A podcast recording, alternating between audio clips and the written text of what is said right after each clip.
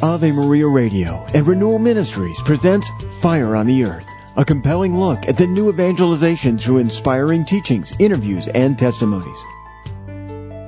Welcome, friends. This is Peter Herbeck, your host, and we're going to talk today about the kerygma, about the basic gospel message, the foundation of our faith. If you didn't have a chance to tune into the program yesterday, began with two things, really talking about what real renewal and revival means. We're beginning this process of the Synod on Synodality, a big global experience for the church. And uh, there's a lot of fear and tension and excitement. And there's all kinds of responses to it that's going on. And anytime the church gathers in a situation like that, the intention is at least that the church be renewed, that she be strengthened. So that's what we ought to pray for, for renewal, for strength, for authentic discipleship, authentic Christian living, for the kind of life and vision of reality that comes from the gospel, that comes from the person of Jesus. And it's meant to take us deeper into being able to live, you might say, the lifestyle of Jesus. You know, the Sermon on the Mount lifestyle that comes and flows from a life of being transformed, becoming a child of God, entering the family of God, and now living the family way of life, which Jesus describes in the uh, Beatitudes and the whole Sermon on the Mount. But it begins with the kerygma. I mentioned yesterday, you know, I just began with Romans chapter 1 verse 16. Paul said, For I'm not ashamed of the gospel. It is the power of God for salvation to everyone who has faith. To the Jew first and also to the Greek. That's the, that's the whole world. It's the Jewish world and the non-Jewish world. The gospel is meant to go everywhere. The gospel means what? Good news. The good news about the person of Jesus Christ. This message has power to save. You know, Paul tells us in another place, faith comes through hearing, and what's heard is the word of God. By grace you have been saved through faith.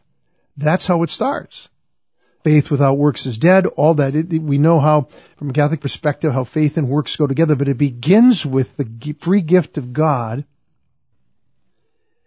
given to us in the communication of the truth about Christ, which began, the proclamation began for the apostles on the day of Pentecost.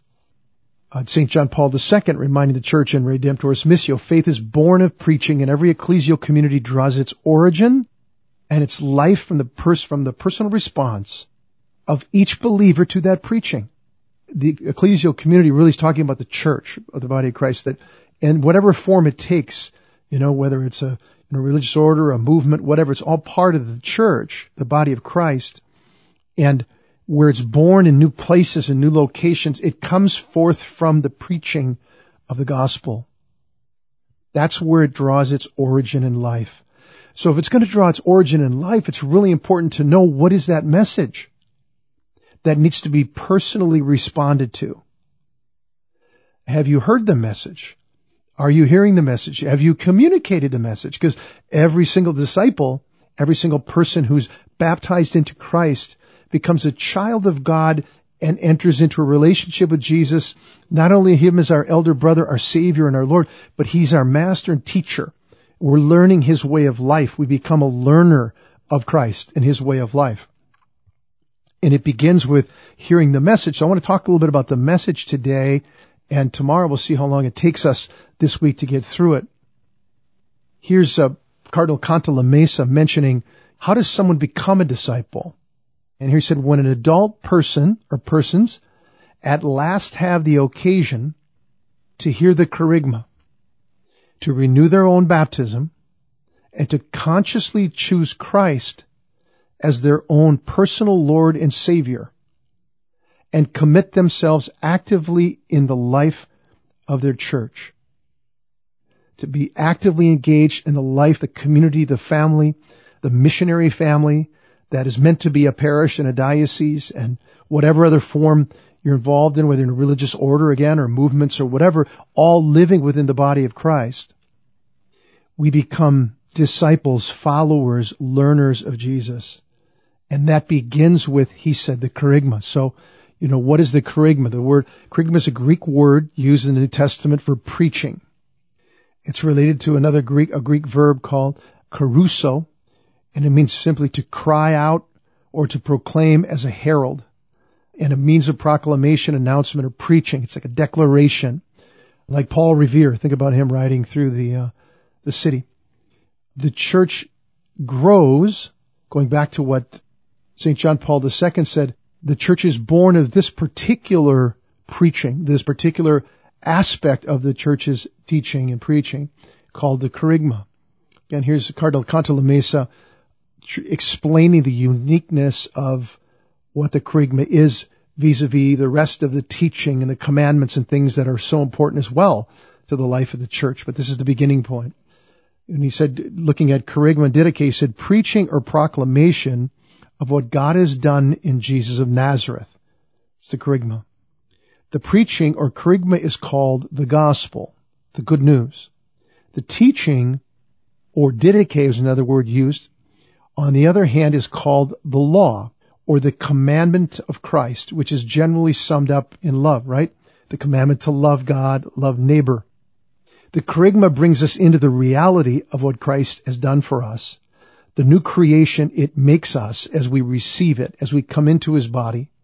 And then the teaching or the didache is how do we now live this out? It's like the Sermon on the Mount, as I mentioned yesterday, the Sermon on the Mount lifestyle. That's being communicated is one example of that. The Ten Commandments. These things are all important but it's all preceded by the kerygma. That is the realization of who Jesus is and our response to the message of the kerygma, which we'll get into a little bit here. But first I want to just explain the dynamics of it. This is taken from the, a book called The Holy Spirit in the Life of Jesus by Cardinal Cantalamessa. He said of these two, that is both kerygma and didache, the first, the kerygma or gospel, is what gives the church her origin. There he's just basically quoting or stating exactly what St. John Paul II described it as. The second, the law or love, which flows from the first, traces an ideal moral life for the church. And this forms the faith of the church in the broader sense. He said originally kerygma was distinct from the teaching as also from catechesis. These latter tend to form the faith or to preserve its purity, while the kerygma tends to arouse it it has an explosive or germinative character. The church is born of the kerygma. So this is where it starts.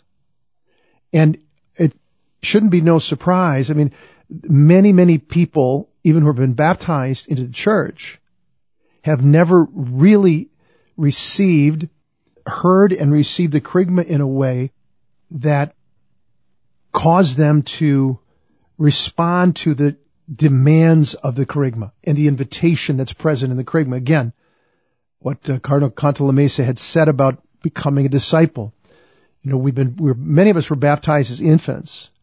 And depending upon the home we lived in or the parish we were in, I mean, a lot of people who were baptized didn't really get brought into as they got older into the place where you make a personal decision to become a disciple, a follower of Jesus, and you apply, you receive the demands and the invitation that's present in the kerygma to make Jesus the Lord of your life, which we'll talk about a little bit more as we go on here. And again, as I mentioned yesterday, Cantalamessa said, when adult persons at last have the occasion to hear the kerygma, to renew their own baptism, and to consciously choose Christ as their own personal Lord and Savior and commit themselves actively in the life of their church, that's when they start to become a disciple.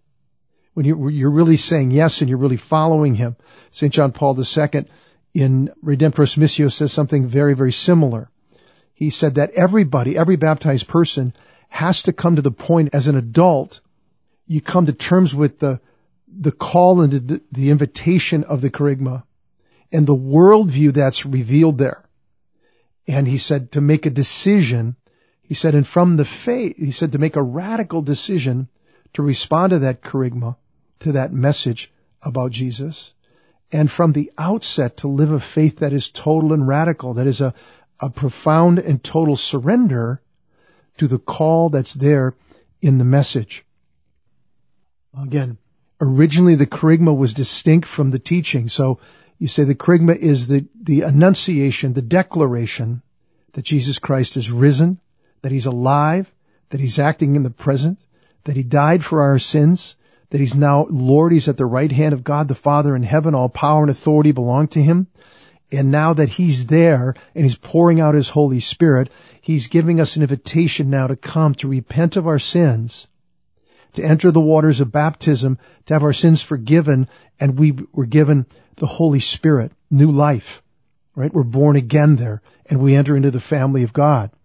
That's really in a nutshell and that's what Peter was preaching. And that's what happened on the day of Pentecost. Peter preached the kerygma. Here's Paul describes it in just another simple way. If you confess with your lips that Jesus is Lord and you believe in your heart that God raised him from the dead, you will be saved. Romans chapter 10 verses 9 through 11.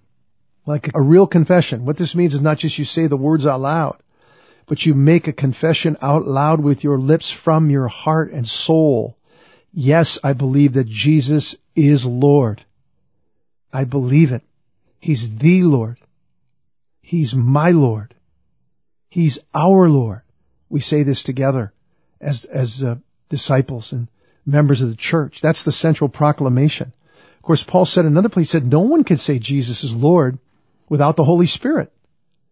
Well, of course, every human being could say those words, but what Paul's after, what he's saying is to be able to confess it and say it out loud, having by God's grace come to grasp the truth about who Jesus is, the Lord of all, the beginning of the new creation, the only way for, of salvation for the human race, the only means by which we can be brought into right relationship with God the Father, that we can live with God eternally, that we can become partakers of the divine nature, all those beautiful realities that are there. It comes through this man, Jesus, the man Christ Jesus, as Paul described him in one place. This is where it comes from. And this man is the one who reveals the Father, reveals the human condition, the sin sick condition of the human heart. And he, he said, look, I've come to deal with that sin sick. I'm the physician, the sickness. I've come to deal with it. I'm coming to take it away. If you will follow me, if you believe me, and I will give you a new heart and I will put my spirit in you.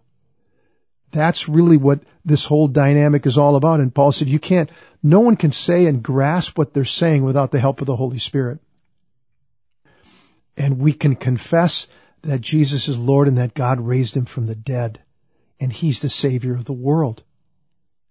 Of course, in Acts chapter 2, Peter on the day of Pentecost, which we'll dive into more tomorrow, Peter begins preaching this public declaration Again, he's, who's he speaking to first on the day of Pentecost? He's speaking to Jewish people who were gathered in Jerusalem to celebrate the Feast of Pentecost, which was a Jewish feast, a Jewish feast of celebrating the giving of the law, and also it was a harvest feast. And Peter's proclamation fulfills that Jewish feast. That particular Jewish feast among all the feasts of Israel, they all anticipate the coming of the Messiah. They all anticipate their fulfillment. Their fulfillment is in the person of Christ. And tomorrow we'll talk about how that preaching on that day and the outpouring of the Holy Spirit was the fulfillment of the Feast of Pentecost. And what was it that the Holy Spirit inspired Peter to say on that foundational day of the birth of the church? God bless you, friends. Have a good day. Each program of Fire on the Earth with Peter Herbeck can be downloaded at AveMariaRadio.net and RenewalMinistries.net. Fire on the Earth is a production of Ave Maria Radio. Friends, I'd like to offer you my new booklet, Receiving Fire. Jesus said, I have come to cast fire on the earth. Would that it were already ablaze. That fire is the purifying love that burns in the heart of Jesus. A fire of grace for those who receive it, but a fire of judgment for those who refuse it. If you'd like a copy of this free booklet, call 1-800-282-4789 or contact us on the web at renewalministries.net slash FOE. That's renewalministries.net slash FOE.